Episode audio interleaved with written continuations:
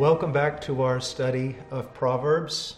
Uh, we are still in chapter 5, and uh, today I'm going to read from verses 1 through 6. So let's read God's Word.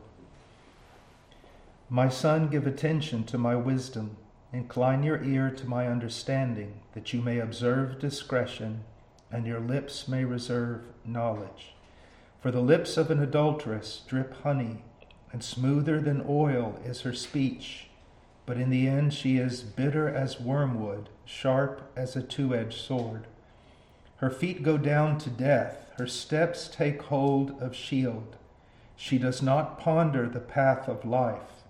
Her ways are unstable. She does not know it. Let's go to the Lord in prayer. And again, please, while I'm praying, I know I've made this video maybe days before you see it, or maybe even months or years. But as I pray, pray for yourself that God will give you understanding in the scriptures and that He will keep you according to His word and according to His power. Father, thank you for the book of Proverbs. Thank you for the wisdom that is found there. Thank you for your inspired and inerrant and infallible scriptures. Lord, I pray for the young people, boys and girls, young men, young women, maybe even parents. I pray for them, O oh God, that they would grow in grace, that they would know your Son and his salvation, that Christ, and not their own obedience or their own righteousness, but Christ would be their hope they would seek to walk in obedience, not in order to earn their salvation, but as a result of grace, as a result of what Jesus did on the cross, to live for his glory and for the good of his people. Oh God, please, the young people that are listening to this, I pray that from them you would raise up even missionaries and, and preachers and godly men and women who would raise godly families and who would be a testimony of your great works in this dark and perverse generation. Lord, please help us. The enemies that surround us are so great. Our weakness is so great. Lord, we need you. We need your wisdom, your power, your providence, your involvement in our lives. And help us now, Lord, in Jesus' name. Amen. So, in verses 1 and 2, we have a plea from a godly father that his son, this also applies to a daughter, that his dear son, his dear daughter would listen to him and would take into their mind and their heart the biblical wisdom that he wants to communicate to them. And then we go on and we see why is he so urgent? Why does he make this strong appeal? It's because this world is dangerous. We live in a world of sin. We live in a world that, for the most part, does not honor God nor seek the will of God. And there's temptation all around us. And there are sins of all kind, and all kinds of sin that is deadly. But what you need to understand is um, there are certain sins that are have more severe consequences than others. And one of the most deadly, if not the most deadly, apart from unbelief itself, is immorality and adultery, not honoring marriage, breaking up the family institution that God has created. And so in verses 1 and 2, of course, the, the father's pleading, Listen to me. And I know, young people, that there are times when you don't want to listen, you don't want to be reminded. But all of us need this. Not just you, even someone like me who has 40 years in the faith. I need to constantly be reminded with regard to the dangers of sin and what I need to do to make sure there's a great wall of defense between me and temptation. Now, goes on to verse 3 and says, For the lips of an adulteress drip honey, and smoother than oil is her speech. That's the propaganda. That's the advertisement. and the product is completely the opposite. In the advertisement, we see that her lips are dripping honey, but in reality, whatever you're going to get from her or who else, another man, anyone who tempts you, what it's going to lead to is not a sweet taste on your lips, but bitterness. Something as bitter as wormwood, a very bitter herb. And not only will it create bitterness and pain and anguish and remorse and regret, but also we see sharp as a two edged sword. Sharp as a sword that, if you can imagine this in your mind, has a mouth on both sides of the blade full of teeth that is gaping, gnawing, chewing, tearing. That's the idea. No matter how you grab a hold of sin, it's going to bite you, and it can be a mortal wound. Now, in verse 5, that's where we're going to start right now. It says in verse 5 Her feet go down to death, and her steps take hold of Sheol. Here we have something again of what we call a Hebrew parallelism, which is very common in the wisdom literature of the Bible. And it's kind of repeating the same thing, oftentimes in a different way, in order to add emph- emphasis or to further define. Her feet go down to death. Her steps take hold of Sheol. It is a sure path she's on, but it's not a good one. It goes down to death, down to the grave, down to the abode of darkness where there is no life, there is no hope, there is no joy. And so the very thing that the temptation is promising, well, what you get in reality is the opposite. Sweetness? No. Bitterness? Joy? No, a painful sword. And let me say this in, in one way, it's a sword that you yourself fall upon that it, it's not necessary. Sin is insanity, but sin is also suicide. And it goes on and it promises life, but it leads. And you can be sure of this. That's the whole point. Look, it says feet go down, steps take hold. It's a sure path she's on. She's going to die, she's going to the grave, and she's going to take you with her. And again, if, if you're a young lady, the temptation. It can be from not a she, but a him, a he. Anyone who tempts you, they're on a sure path to death, and their temptation is seeking to take you with them. Now, I've written here sin does not lead to life, joy, or permanent exhilaration. Now, why did I say permanent exhilaration? Because there can be a sense in which sin is enjoyable for a season. I mean, that's how it, it hooks you. When you take the first nibble, it may seem exhilarating, but the more you take it in and the more it gets inside you, the greater the bitterness. So sin does not lead to life, joy, permanent exhilaration, but to death. Now, what kind of death? Spiritual, first of all. And what does that mean? Cut off from God.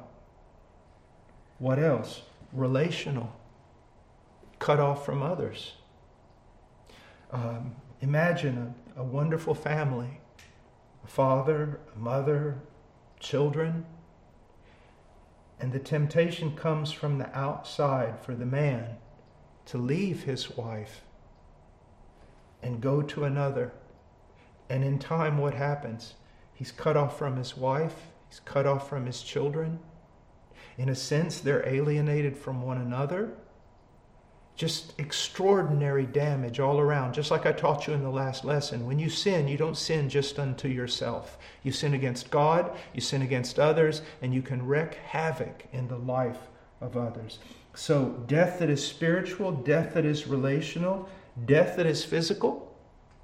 Yes, uh, there's, there's a real sense in which death is not natural, as people say. It's supernatural.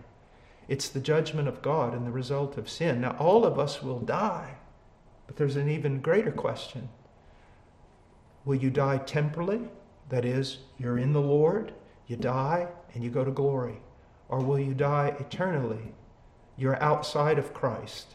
You've lived a life of sin. You die and you wake up in utter separation from God and His grace in hell. This is why, you know, times um, we see the Apostle Paul, for example, in Ephesians chapter chapter 4, verse 1, Romans chapter 12, verse 1. You know, after he talks about the great works of Christ, he says, I urge you, brethren, I, I urge you, I plead with you, I beseech you. Now walk in a manner worthy of your calling. Because even if you're a believer, you're going to be confronted with these types of temptations. And as you get older, they could even become stronger. And so you need to take great, great care. Now, notice I've written here that her feet go down to death. Look at it. Her feet go down to death, her steps. Now, why is that important? Her feet go down to death step by step. And that's something very important for you to see. You know, it, it, it's a gradual descent into death so that you start down that path and you don't even know you're going down the path.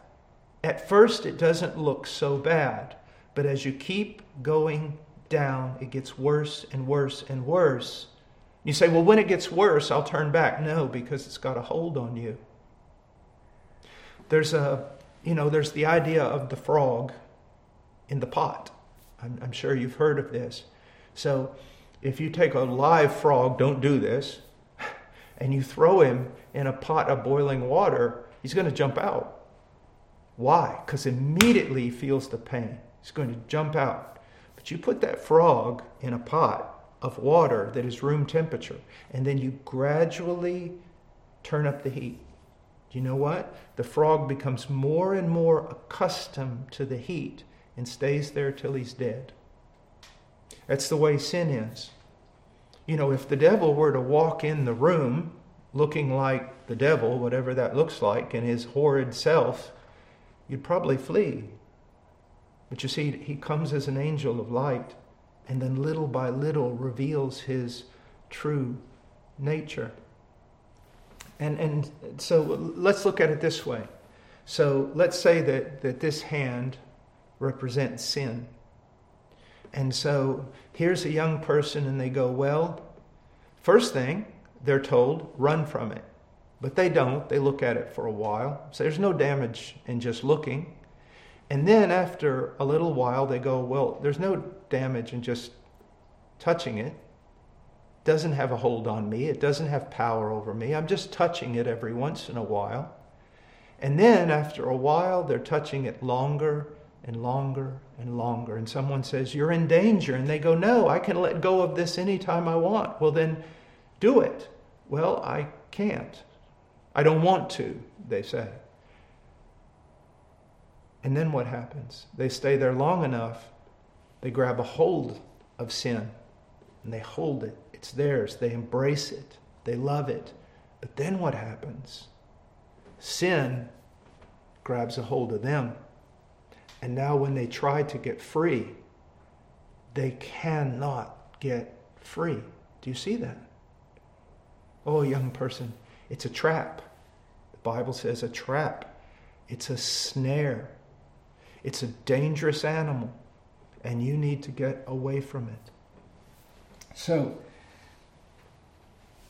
also, I want you to see, let's read this again. It says in verse 5 her, her feet go down to death, her steps take hold of Sheol. Notice that her steps take hold of Sheol. Her steps lead straight to the grave. And the, the idea here is not that her feet clamp onto the steps, but that this is her pattern this is her sure path. This is what she's on. This is what she's about. She's headed in that direction and she's going to reach her final destination. It's going to happen. Now, the question is is it going to happen with you?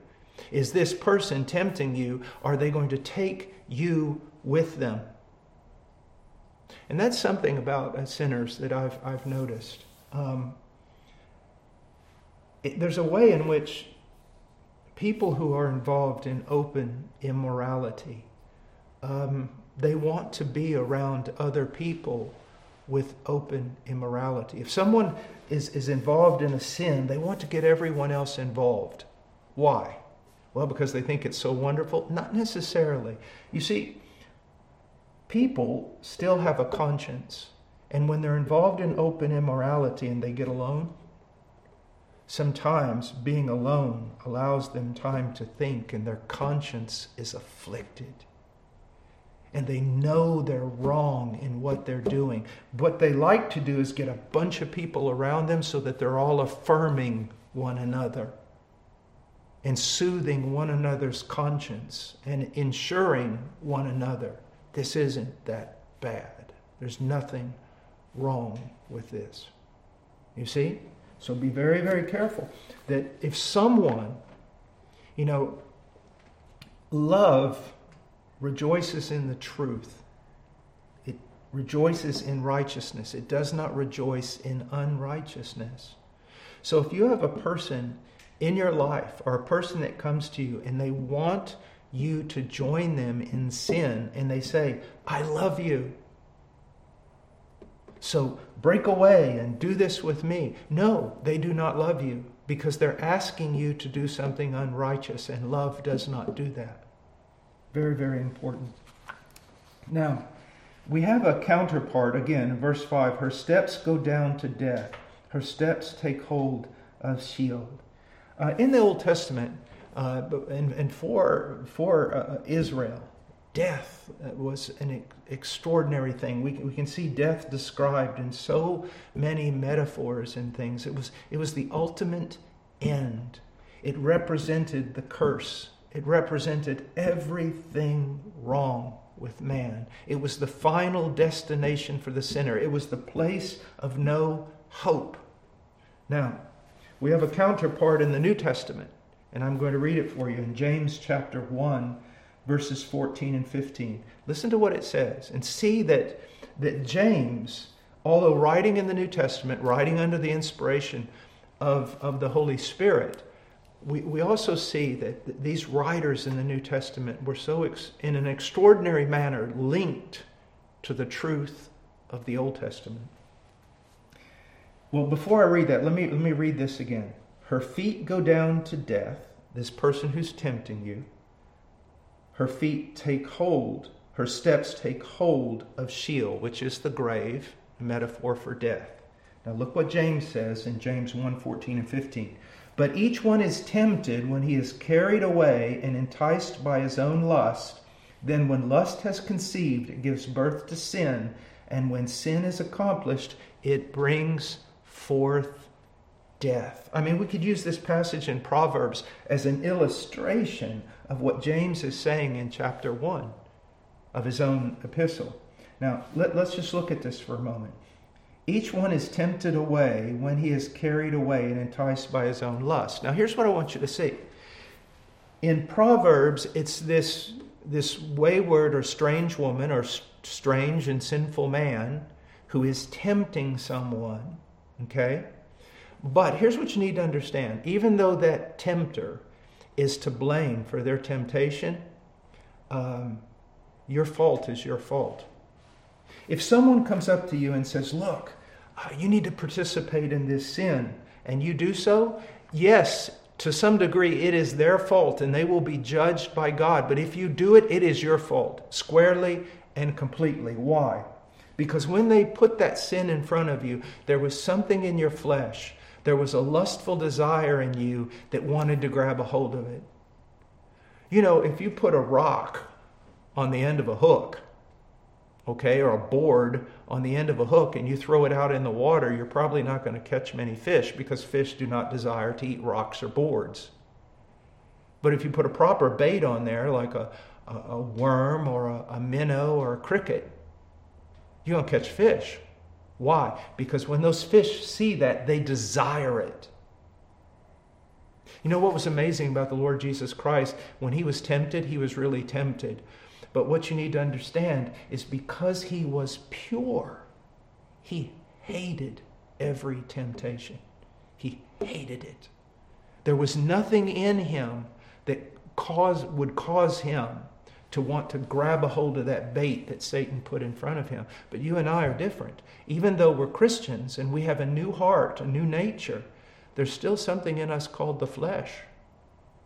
And that's why temptation can be put in front of us, and it's a real struggle. So mark my words whenever you're carried away by temptation, don't blame the other person. Look in the mirror. There's the culprit. So he said, But each one is tempted when he is carried away and enticed by his own lust. Then, when lust has conceived, okay, when that temptation comes, that's not sin. But when that temptation comes and you grab a hold of it, you relish it, you practice it, it becomes sin. And what happens? James says, and when sin is accomplished, when you commit that sin, it brings forth death. So, James doesn't say it may bring forth death. He's saying the same thing that we have in Proverbs. Her feet, they go down to death. Her steps, they're sure steps. They take hold of Sheol. They go down the steps into the grave. Okay? Now, another thing in verse 6 that is very, very important is the path that this woman is on is the path of a fool. The path that a sinful man is on is the path of a fool. The path of any tempter is the path of a very, very foolish, simple person. So let's read verse 6. She does not ponder the path of life. Her ways are unstable. She does not know it. So let's look. She does not ponder the path of life. She gives no thought to the path she's on. She gives no thought, okay, to what God has said or God's wisdom. She gives no thought to it. She doesn't care. And that's a fool. The Bible, all through the book of Proverbs, what is a fool? A fool isn't someone who is uh, incapacitated intellectually or not smart or not a genius. In the Bible, a fool is a person who simply does not want to know. They want to remain ignorant. They do not want to know the will of God. And so, so people who are like this woman here, she does not ponder the path of life. They don't think about who is God. They don't think about their relationship to God. They don't think about the will of God. They do not think about whether or not they're on that path. And they do not think about the end of life. What will this result in? What will be the consequences of my actions? And in all those things, we can say that is foolishness. It also shows that she's a very arrogant person. Anyone who is in sin and anyone who attempt another to sin is arrogant. They don't need to hear anything from God. They understand it, they know it all. Now, young person, here's what you need to understand. Being young, you have a tendency to think you know, you know it all. Well, not only do you not know all the answers, you don't even know all the questions. And you're never going to learn, you're never going to become wise if you don't submit to wise teaching, to the scriptures and to the exposition of scriptures. This woman, the sinner, is the epitome of Proverbs 14:12. There is a way which seems right to a man, but its end is the way of death. So many people they decide I'm not going to listen to God. I'm not going to even concern myself with what God might have said. I know what to do. I see so many people in, in media, so many uh, famous entertainers, uh, so many uh, people in, in academics. They mock God, they laugh at God, they mock those who would seek to know the will of God. But they're just demonstrating their foolishness. Now, this woman is a walking contradiction of Scripture, and anyone who is in sin and tempting others to sin is a walking contradiction to Scripture. I want to give you a few texts. Well, first of all, in verse 6, she does not pan, she does not ponder the path of life. She doesn't even think about it. But look at what Proverbs 4:26 says. Watch the path of your feet and all your ways will be established. She doesn't even think about where she's going. All she thinks about is pleasure. She's driven by pleasure and instinct. That's the way the sinner is. But the Bible tells the young person look, watch the path of your feet, watch where you are walking. Because you're walking through a minefield, you're walking through a very dangerous land, you're walking behind enemy lines. Listen to Ephesians chapter 5, verse 14 through 17. For this reason it says, Awake, sleeper, arise from the dead, and Christ will shine on you.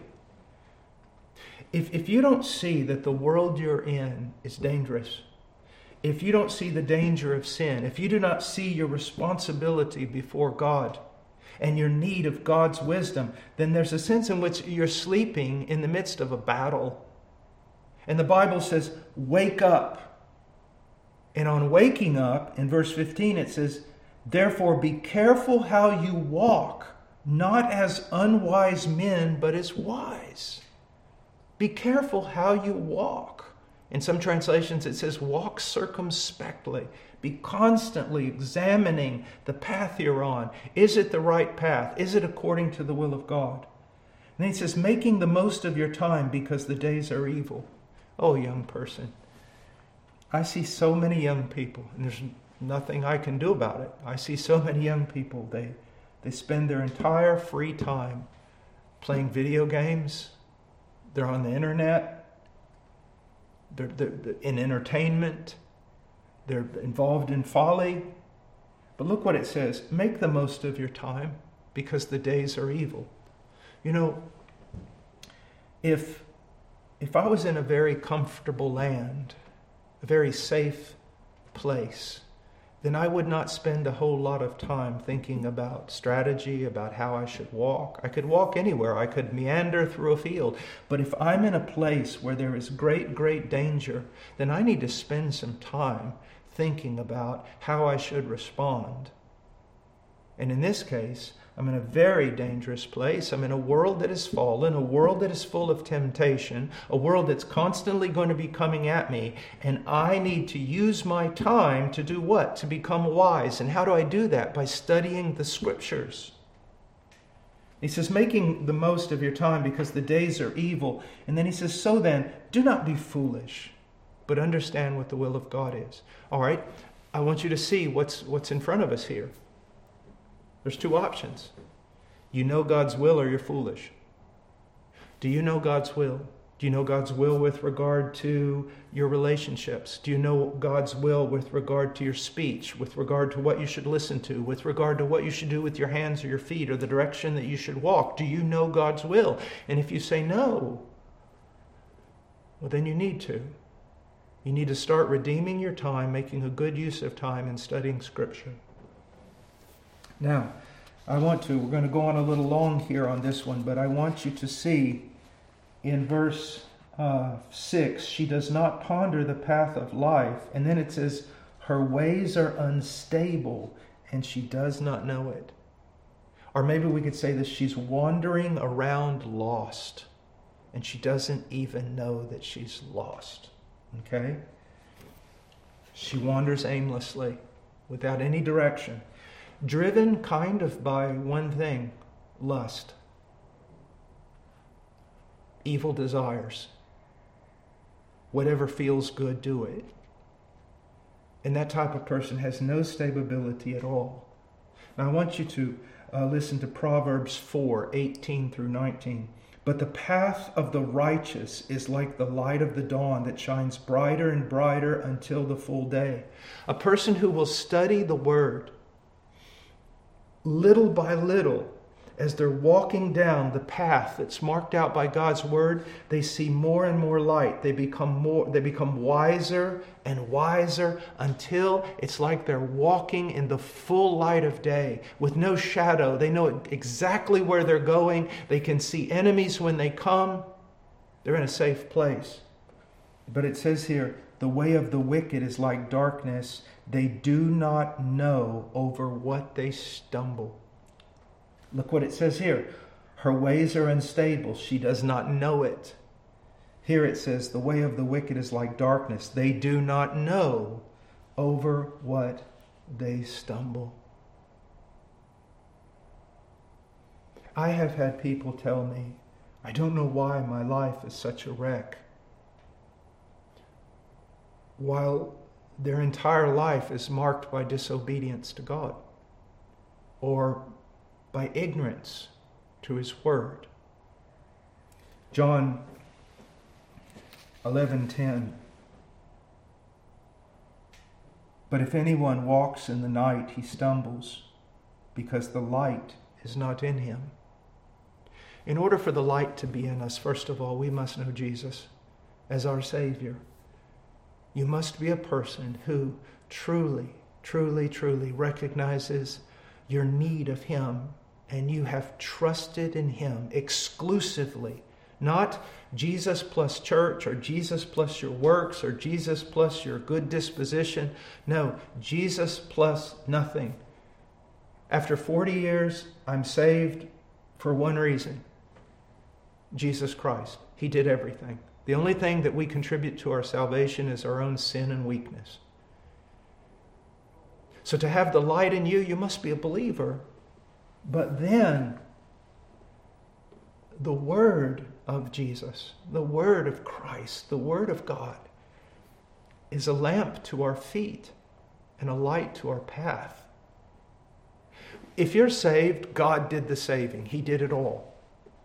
But once you become a Christian, there is a sense in which God is working, but you are also called to respond to that working.